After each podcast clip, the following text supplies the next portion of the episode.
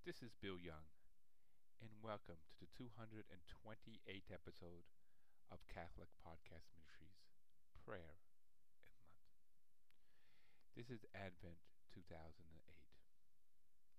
and we're reading from a pamphlet called A Melody of Hope Daily Reflections and Responses and Prayers by the Reverend James Field. And today is Thursday of the first week of Lent.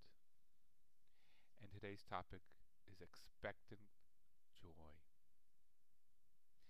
And uh, before I start with uh, these uh, daily reflections, I like to pray this prayer that my Aunt Sister Mary Teresa gave me many, many years ago. And it's prayed around Christmas time. And here's the prayer.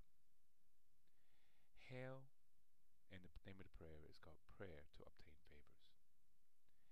Hail, and blessed be the hour and moment in which the Son of God was born of the most pure Virgin Mary at midnight in Bethlehem in piercing cold.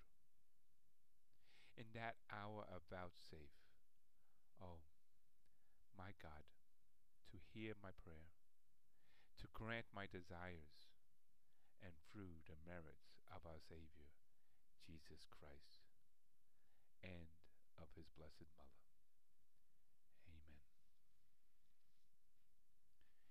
And now we're going to start our uh, daily reflections for Advent, Thursday, the first week of Advent.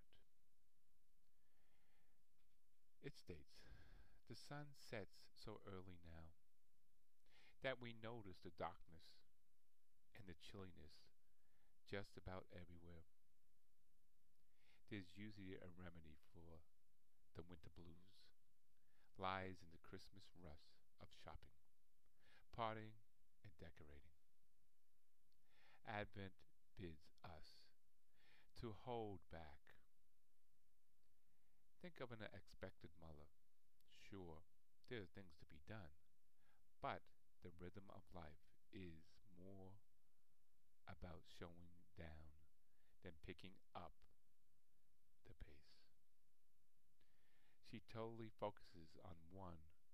who is coming. She has more desire for quiet, for rest, for more attentive to simplifying her diet, practicing new exercises, and talking about her hopes and dreams. She has expected joy. The same can be true for us during Advent. It is good to stay with this feeling, not rushing headlong in, into spending and partying and lighting up the night. For now, the Advent wreath, a candle in the window, an empty crib is enough.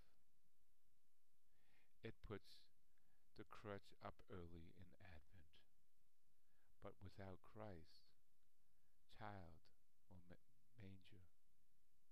The empty crib reminds us that my task in Advent is reawakened in my soul. Desire to see the face of God, an expected attitude about the end of my earthly journey.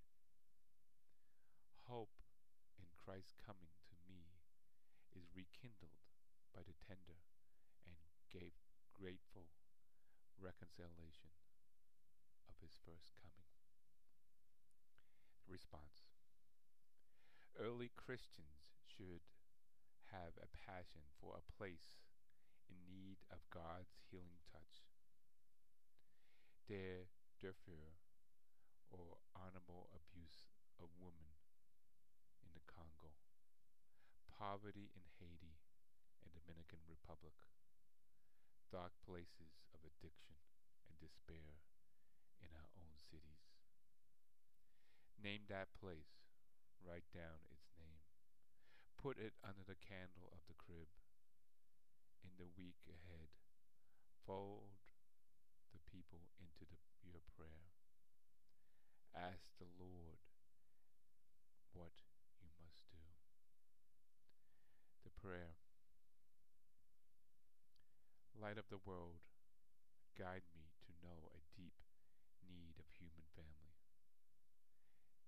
inspire me to survive, inspire me to service and healing, and to open my heart